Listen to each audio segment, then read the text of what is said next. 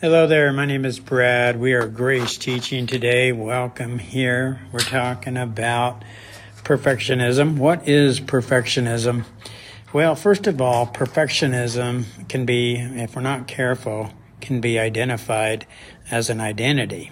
Okay, so for an example, if someone says, Look, I, am a perfectionist, I expect perfection from people, and I, have, I really struggle with all my relationships. Well, if you think you're a perfectionist, first of all, you're going to act it out. But the truth of the matter is, that is what you do. That's not who you are. Who are you? If you're in Christ, folks, the Bible tells us in John 1:12 to all who received him, to them who believed in his name, Jesus Christ, God gave us the right to be called children of God. So as children of God, Romans 8:14 tells us those who are led by the Spirit are children of God. And so if you're a child of God, that's your identity and your purpose for being a child of God is to be led by the Spirit. I think we need to change the way we think. And so a lot of times this uh, this behavior, now perfectionism is a behavior. Okay.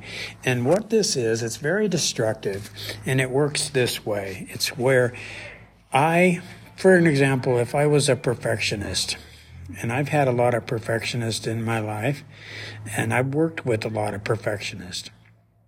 And a perfectionist uh, has a scale, and their scale is it succeeds, or ex- excuse me, it exceeds even excellent. So let's say, for an example, you do good, or you do very good, or excellent. You're still falling short of the perfectionist expectations. You see, because perfectionism requires perfect behavior. Now, is that possible? Think about that. Is that possible from human beings? Of course not. And so when we, say, for example, get offended at a perfectionist, if, say, uh, there's a person that's an unbeliever and their behavior is perfectionism. And what's going to happen is because you cannot meet their expectations, even if you do excellent, they're going to get frustrated. And when they get frustrated, they're going to release their wrath out on you and it will hurt. It will offend you. And when it does, we have to remember Ephesians 3:20 Now to him who is able to do more than we can ever ask or even imagine according to his power that is at work within us.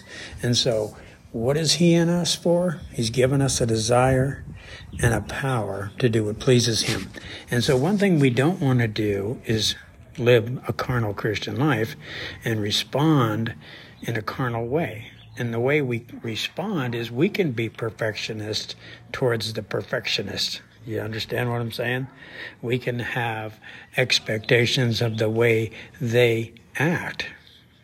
Okay. And so we don't want to do that. We don't want to do as they do, you know? And so you often heard, you know, a lot of times we're looking at a mirror when we uh, are offended. A lot of times uh, it's it's God's way of saying, "Look, I'm just giving you a mirror, and that's the way you are towards people when they offend you." You're a perfectionist towards them.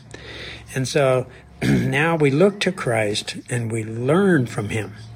Remember, when we're one spirit with him, he is our wisdom.